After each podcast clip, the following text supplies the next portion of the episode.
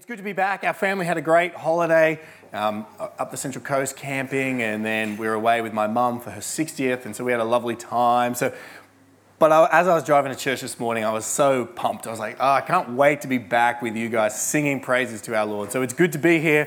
It's good to see your faces. We're going to continue preaching through another psalm this week. Last week, Richard preached on um, Psalm 145, and so I'm going to preach this week on another psalm from our latest album that Southern Grace Church has put out called Unchanging God Volume 1. It's a two volume Psalms album. I highly recommend you listen to it. There's some incredible songs on there, all based upon Psalms, so you can read the Psalm and read the song and get the, um, the thing together. And after the sermon today, we're going to sing the song from that album, um, Psalm 90, which is called From Everlasting. And then next week's Mother's Day, and then we'll jump back into Matthew and we'll, we'll finish that off. Okay, so Psalm 90. If you're reading along, we use the ESV version. And at the top it says, A prayer of Moses, the man of God. Let us read. Lord, you have been our dwelling place in all generations. Before the mountains were brought forth, or ever you had formed the earth and the world, from everlasting to everlasting, you are God. You return man to dust and say, Return, O children of man. For a thousand years in your sight are but as yesterday when it is past, or as a watch in the night. You sweep them away as with a flood. They are like a dream, like grass that is renewed in the morning. In the morning it flourishes and is renewed. In the evening it fades and withers. For we are brought to an end by your anger by your wrath we are dismayed. You have set our iniquities before you, our secret sins in the light of your presence. For all our days pass away under your wrath. We bring our years to an end like a sigh.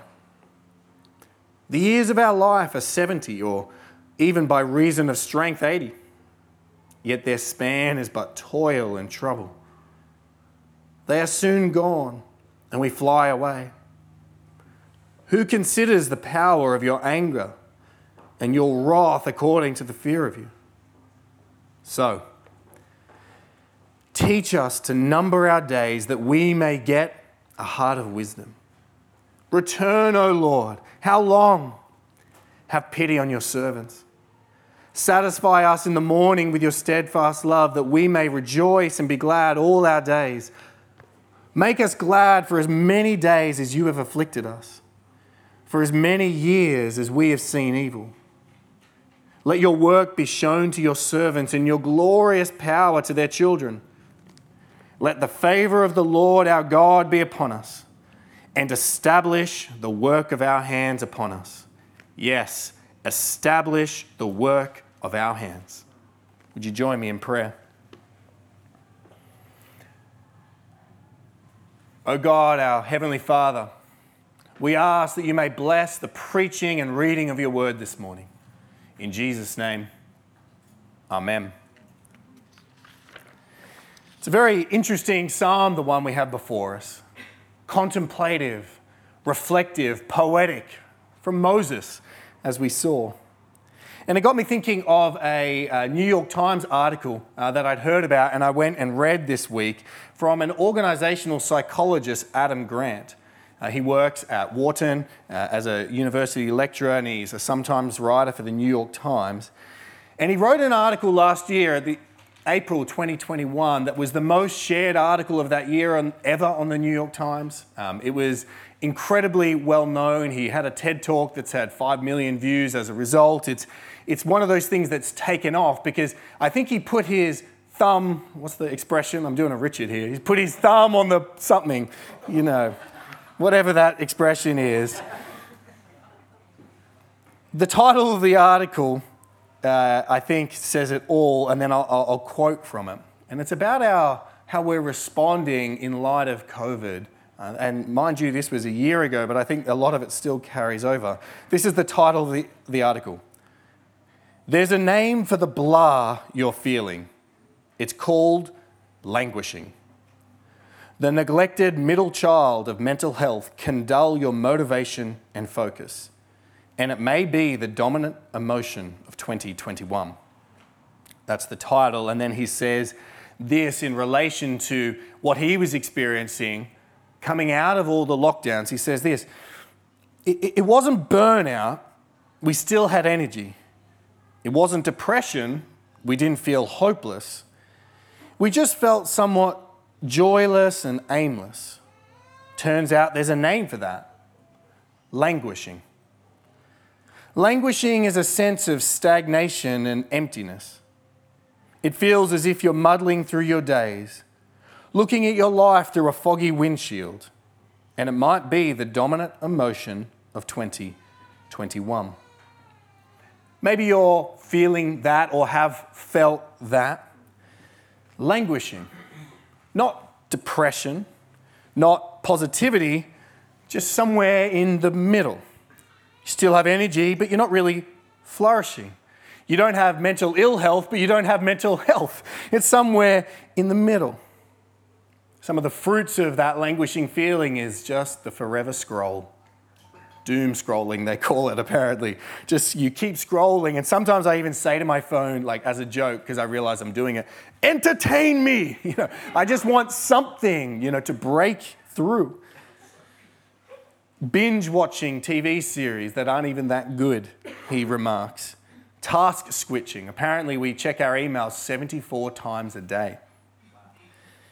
Looking for change, perhaps, to get through it. New areas, fulfillment, something, anything to fill the void. And perhaps even in the malaise of post COVID and all that, you may be thinking, what really is the point of it all? What really is the meaning of life? You know, why am I doing all that I'm doing? Why am I living where I'm living? Why am I serving where I'm serving?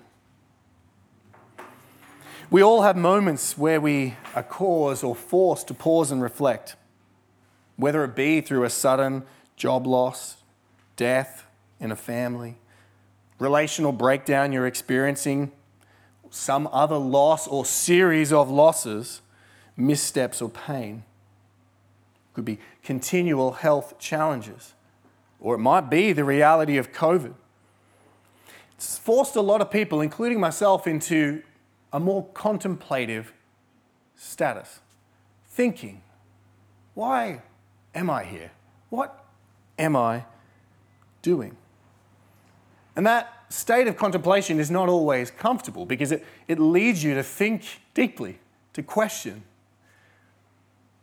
The psalm we're studying this morning is one that invites us in that, into that contemplative and reflective space we learn, as we saw at the top, that this was a psalm written by Moses, a prayer, in fact, by Moses, the man of God. We don't know exactly when Moses wrote this prayer, but we know enough about Moses' life to see how he could be drawn into somber contemplation and reflection.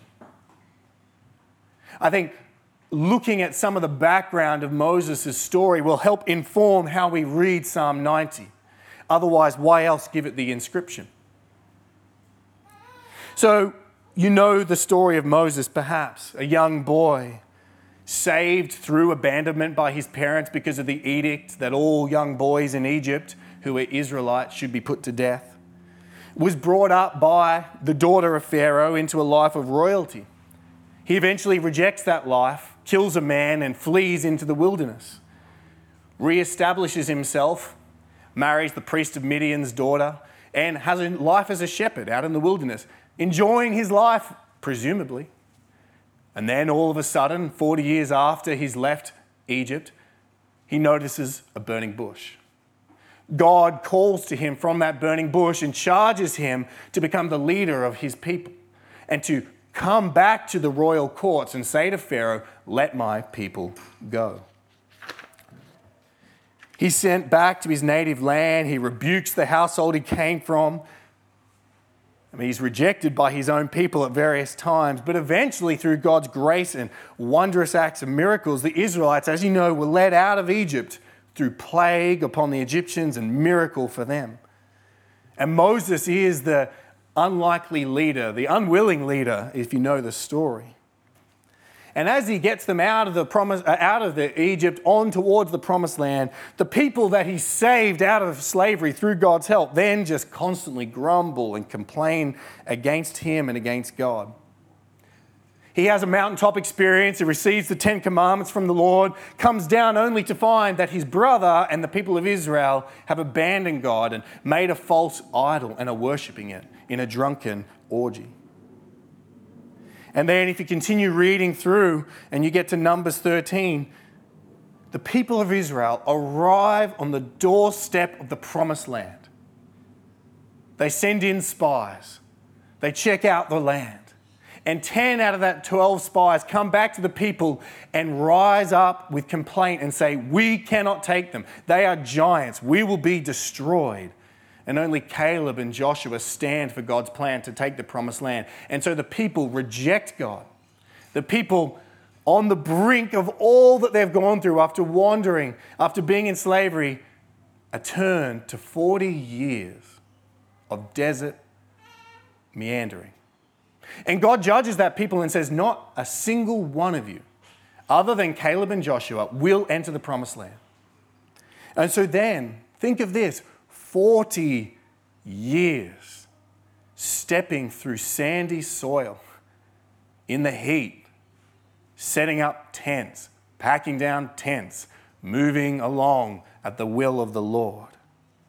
And as they wander through the desert 40 years, day by day, week by week, month by month, the whole generation dies. And Moses lives through it all.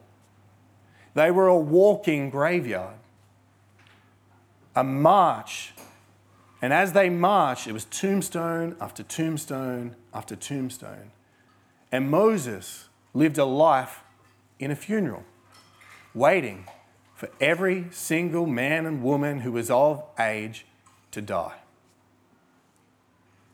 Then you get to Numbers chapter 20. And Miriam, his sister, dies. Aaron, his brother, dies. And Moses strikes the rock in anger against God, and, Mo- and God declares to Moses, You too will not enter the promised land. After 120 years of life, 40 years of eager expectation entering into the promised land, now it's come to nothing. And perhaps that creates the occasion for this contemplative psalm. He pens this song, this prayer, this meditation that's somber, reflective, dark at times, yet you will notice not bitter or defeated. It's real, it's gritty, but it's still hopeful and yearning. And as he pens this spirit inspired contemplation, we are guided in our quest for meaning and understanding of this thing called life. So, whether you come languishing today, perhaps dealing with profound grief and suffering, or maybe you are full of hope and optimism. But today, the Lord would have us journey with Moses through this psalm to see this that in the midst of our frail and fallen lives, God eternal is our only refuge. In the midst of our frail and fallen lives, God eternal is our only refuge. And this psalm is helpful for us because it's a prayer that teaches us how to go through these moments of languishing and contemplation and reflection. We don't just journal, we don't just philosophize, we don't just think out loud, we pray. And so we're going to pray with Moses and let Moses' prayer teach us how to contemplate well. And I think there's kind of two phases in this psalm that Moses goes through, and they'll be the two points for this morning. Phase one, contemplating about life. Phase two, pleading for grace. Let's jump into phase one and journey with Moses as he's contemplating about life in verses 1 through 11. We see that Moses in verses 1 through 11 thinks deeply about what is going on and what he sees around him. And there's two key themes that he draws out, you would have noticed God eternal and the frailty of man. And he juxtaposes the two, contrasts the two. Let's read about God eternal in verse 1 and 2. I mean, these are some beautiful words. These are words that you can take home with you and make as part of your prayer life. Lord, you have been our dwelling place in all generations. Before the mountains were brought forth, or ever you had formed the earth and the world, from everlasting to everlasting, you are God. In this contemplative stage, Moses begins his prayer addressing God. And he makes reference to his eternal and everlasting nature, which to him is a source of strength and comfort and assurance. Did you notice how he, what he ascribed to God? That he is our dwelling place. Think of Moses and Israel wandering for 40 years through the desert, outside the promised land, longing for homes and houses, fortresses and walls. But God alone is their dwelling place. God alone is their home, their abode. God alone is the greatest of all dwelling places. Even better than the promised land is God Himself, His nature and His being, to, to know Him, to have His presence. That is our great dwelling place. Because even the strongest of dwelling places, the mountains, you think, try and knock over Mount Everest. Not going to happen. Its roots go down into the core of the earth, yet God, God gave birth to them. God made Everest, and it was easy.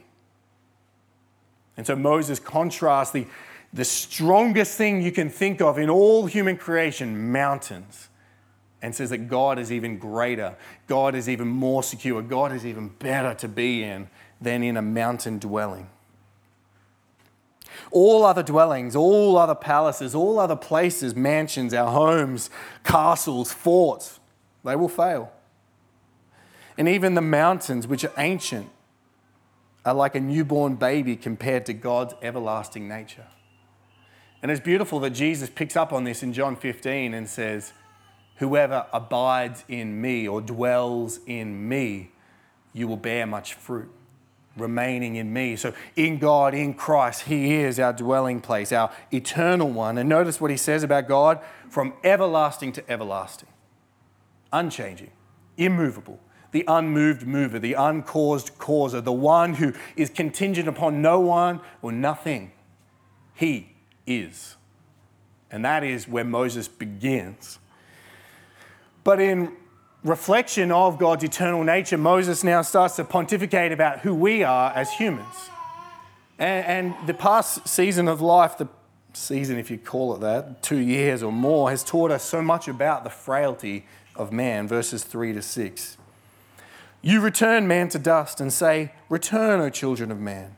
For a thousand years in your sight are but as yesterday when it's past, or as a watch in the night.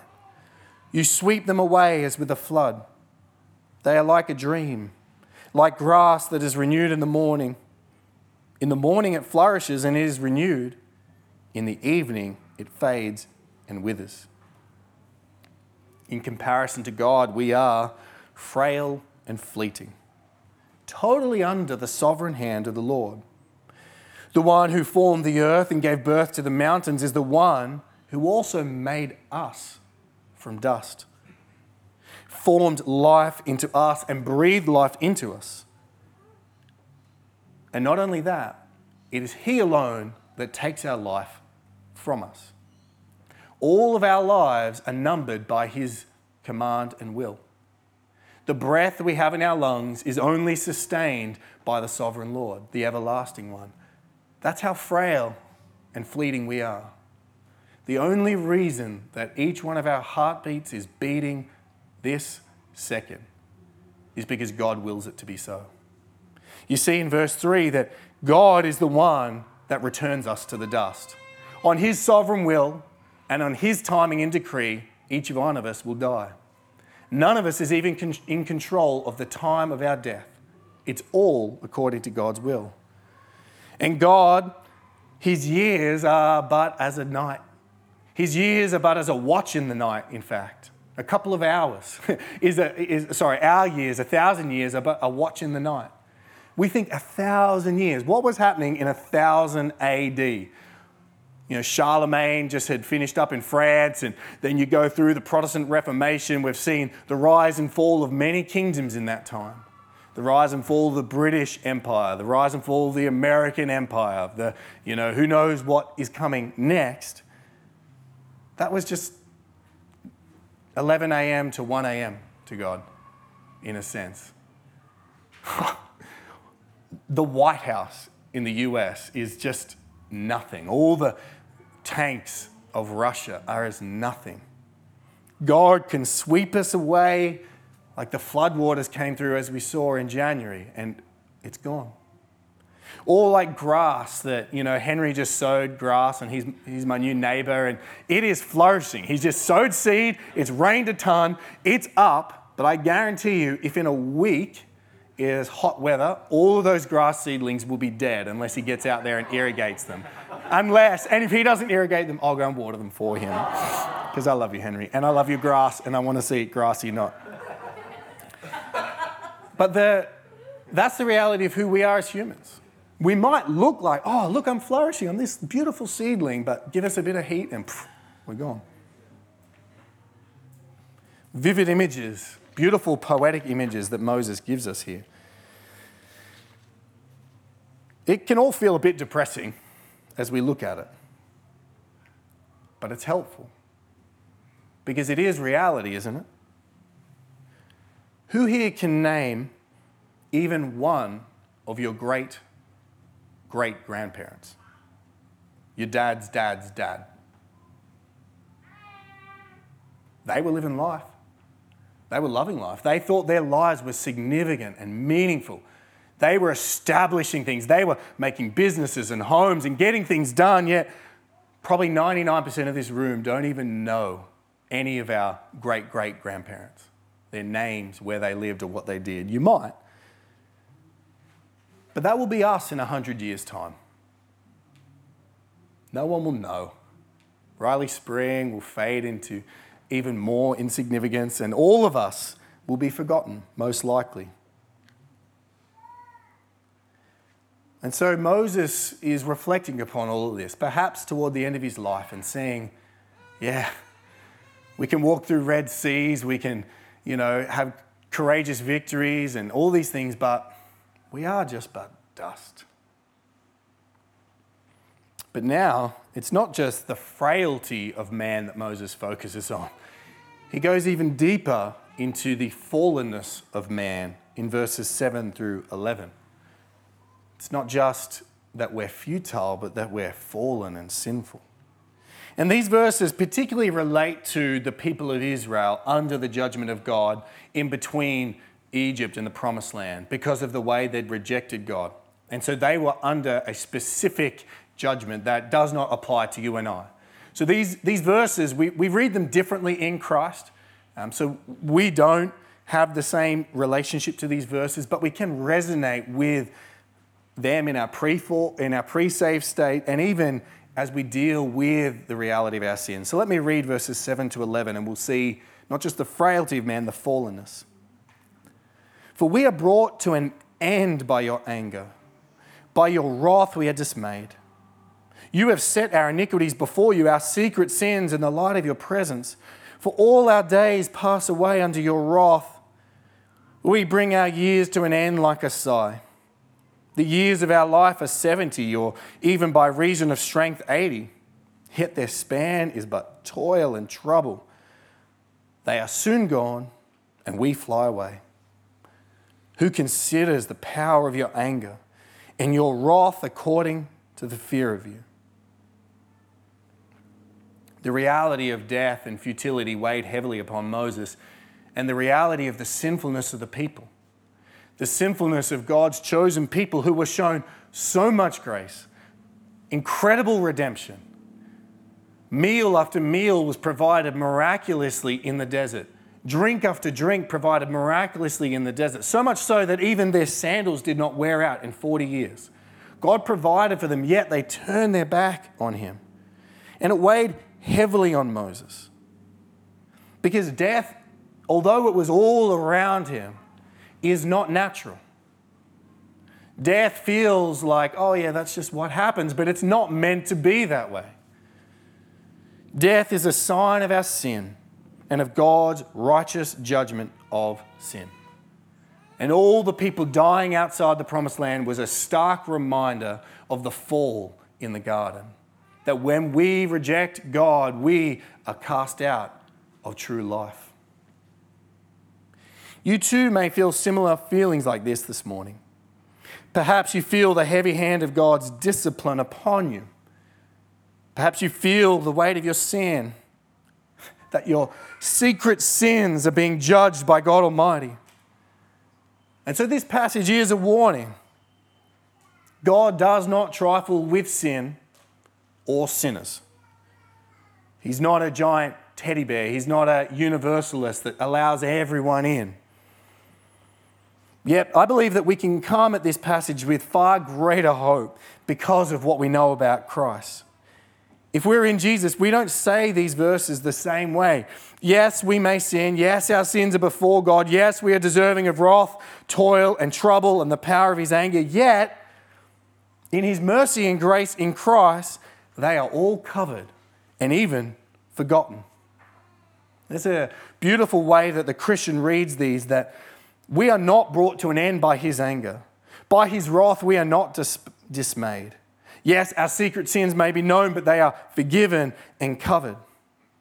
We don't end our years with a sigh, with promises unfulfilled. Rather, we end our years with promotion to glory.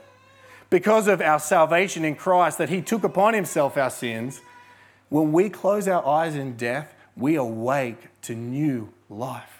We actually get to see God face to face, and we get the, the foretaste of the future promised land which will come in the, resurrect, uh, the second coming of Christ. So let these verses in 7 to 11 be a warning. If you're trifling with sin and you're not yet in Christ, this is your reality. You will end your days in a sigh, and it will get worse. God's anger and wrath will be upon you and he does not trifle with sin. Yet, if you come to Christ and are in Christ, then these, these words can remind you of what you won't experience. That in him you're secure, in him you have grace. So, we see a powerful and somber contemplation of life in verses 1 through 11. Life and death a man who lived 120 years, who saw the highs and the lows. And he wants us to contemplate with him. And he wanted us to see two unchanging realities about life God eternal and the frailty of man. Perhaps you resonate with him. yep, I feel it, the frailty. So, what do we do in light of the realities of this frailty and fallenness? Well, because we know and love our everlasting God, who is all powerful and in control, we turn to him. Moses doesn't end his prayer with a sigh, but instead he moves to pleading for grace. And that's point number two. Point number one, contemplating about life. Point number two, pleading for grace. And we see here a prayer for wisdom and mercy. What do we do in light of our futility and fallenness? Well, we come before the throne room of God. We don't sit back and just go, meh, or blah, or doom scroll, or whatever, binge. No, we come before the throne and we plead with God based on his unchanging nature and character. And we can plead these types of things that Moses pleads for here. And we're going to see three pleas that Moses makes that can be our prayers in the light of our futility. Plea number one, a plea for wisdom. Look at verse 12. So, in light of all this, teach us to number our days that we may get a heart of wisdom. Moses wants the people of Israel and for us to number our days that we may grow wise. That by numbering our days, literally sort of counting them up, counting up the days that we have and those around us have, we would see that our time here is short and fleeting. We are but dust, a frail thing washed away by the waters of affliction. like withering grass in the heat of the day. And so, in the light of the reality of the shortness of our days, we would get wisdom. What is a heart of wisdom? What does Moses mean? What is he actually driving at? Well, wisdom, biblically defined, is the skill of living well.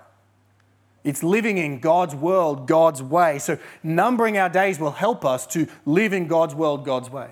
It will help us to live skillfully. And the beginning of wisdom, we're told in Scripture, is the fear of the Lord. Numbering our days makes us realize that we are not God. It makes us contemplate His eternal nature and that He is the Creator and we are creation. And by numbering our days and knowing our futility, rather than leading it to depression, it leads us to dependence. And in that dependence, then we have the wisdom to go forward. We'll actually go before God and say, Lord, you are the eternal one. How do you want me to live? How do you want me to make use of my short and fleeting life? I'm just but grass. I'll be gone by next year, couple of years' time, however, however many long we've got left, we don't know. Lord, what do you want me to do? How do you want me to live? Imagine if the Israelites had feared the Lord. Imagine if they had numbered their days and realized the everlasting God is on our side. These Canaanites have got nothing. They would have been living in the promised land by this time. They would have been enjoying houses not made by them, walls not put up by them, fields not plowed by them, and they would have been feasting and enjoying. But instead, they were trudging through the desert wilderness because they were not wise. They did not fear the Lord, and therefore they did not live well. So, friends, how are you numbering your days? Are you living wisely? Are you making the best use of your time? Are you fearing God and living in light of that? as we number our days, it can help us to not flit away the months and the years in godless triviality. And it's not exactly hard to know what we're meant to do as followers of God. Jesus summarized it for us so clearly. Love the Lord your God with all your heart, soul, mind, and strength, and love your neighbor as yourself, and make disciples. The time is short. Every day is a gift from the Lord for us to do those three things to love God, love neighbor, make disciples. And if we fear God, number our days, live well, then we will do those things and we'll actually get to the end of our life and not have wasted it. No one wants to waste their life. And imagine if we are able to marshal the small amount of time that we have and devote our attention boldly to doing these things. We could be the opposite of the Israelites, missing out on the promised land. Instead, we can cash in on the way that God wants us to live now. We would obey the commands, be wise, and live well. So, what do we do? We plead to God, Lord, help me to number my days so that I may get a heart of wisdom. I need to pray that prayer. So often I want to flit away my time and it's not that we can't have recreation and downtime, it's just that we do it in view of those commands. We do our downtime to the glory of God. We, we do our work to the glory of God. We do everything in those bounds, and then we won't waste it. Secondly, Moses pleads for mercy. A plea for mercy, verse 13 to 16. Return, or in the old version, repent is what Moses says. O Lord, how long? Have pity on your servants. Satisfy us in the morning with your steadfast love, that we may rejoice and be glad all our days.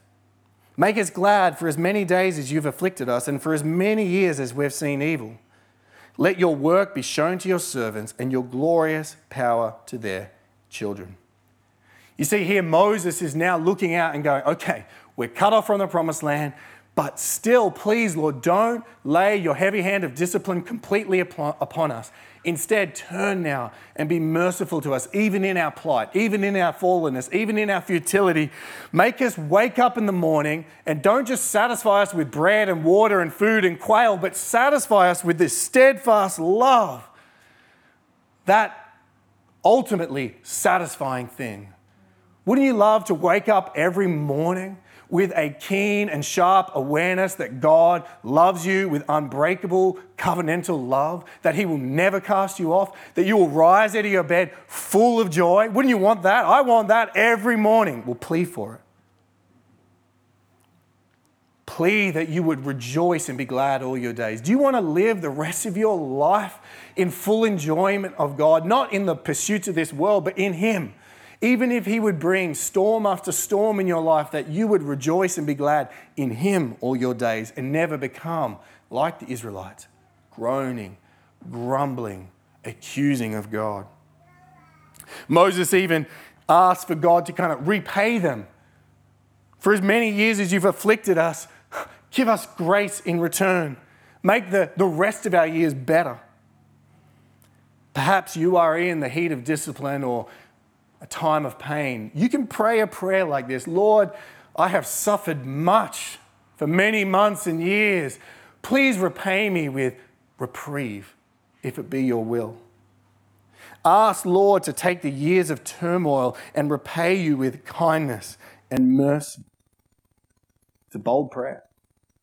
But it's a prayer that we can pray because God's our Father and Christ is our brother and the Spirit is our inheritance guaranteed from within. Do you know God like Moses knows God? That you could pray these prayers and feel real? Do you want God like Moses wanted God, that you could pray these prayers and they feel real? Do you want to be satisfied with Him? I do, and I want to want it even more. And finally, Moses kind of combines the two themes of the whole psalm and brings them together in this final plea in verse 17. Remember God's eternal nature, our frailty, our need of grace. And so he says, verse 17, let the favor of the Lord our God be upon us. It's again pleading for mercy. And then our frailty, our futility, and establish the work of our hands upon us. Yes, establish the work of our hands. It ends with this desperate plea.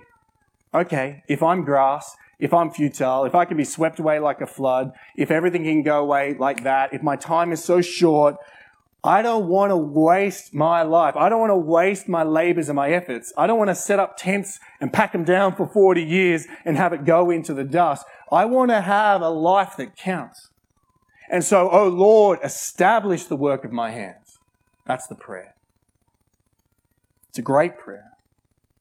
But it begs the question what are you building with your life? What do you want God to establish with the work of your hands? What are you working at in the goals of your career and your family, your friends, your church life? What are you actually doing so that you could pray, God, establish the work of my hands confidently? Because isn't it true that it's possible that we could be building little towers of Babels in our life? Works that are all about our glory and our comfort and our ease and our joy and all these things. And so when we pray, establish the work of our hands, if we're not doing what God calls us to doing, we're saying, God, help me build my Babel tower better. But this prayer invites us to think deeply. Along with verse 12, teach us to number eight. Give us a heart of wisdom. Establish the work of our hands, which presupposes we are doing the right things. We're doing things that ought to be established. We're, we're doing things in line with God's will. So, what are you doing with your personal life that God should establish? Fathers and husbands, what are you doing in your families that God would establish it? Workers, what are you doing with your careers that God would establish the work of your hands? Servants of our church, what are you doing that God would establish the work of your hands? Are your goals, are, are the priorities of your life aligned with that prayer that God would say, Yes, I will establish that? I will help you.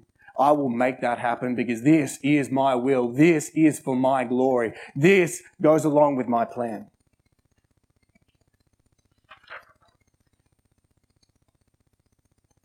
And how I pray this prayer for us as a church. How I wish that God would establish the work of our hands here at Sovereign Grace Parramatta.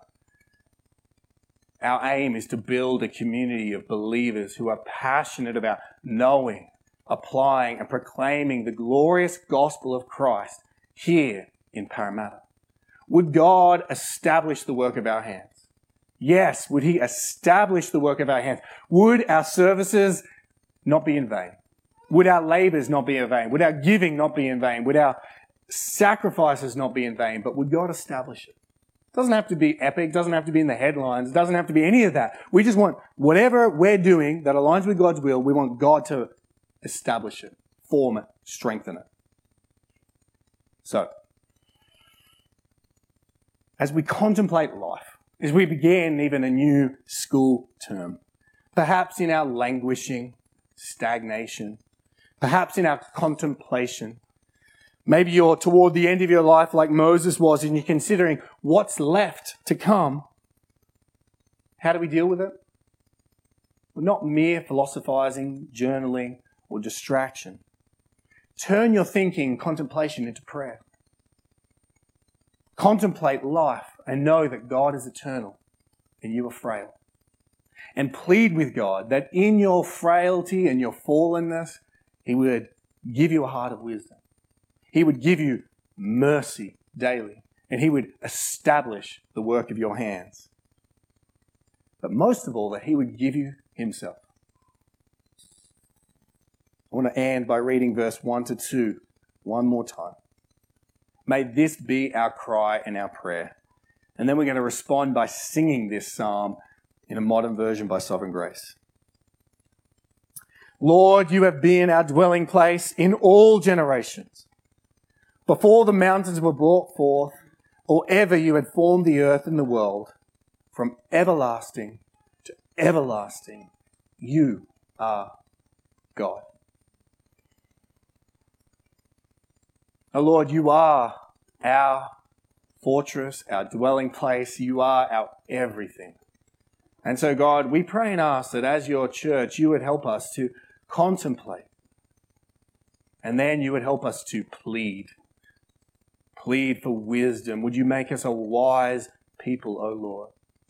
Would you make us a people full of your mercy and grace to the next generation? Show us your power, O God. We desire to see amazing things happen in our church and more. Show us your work and show them to our children. Lord, in Jesus' name, we pray that your favor would be upon us and you would establish the work of our hands. Yes, O oh Lord, establish the work of our hands. In Jesus' name and for his glory. Amen.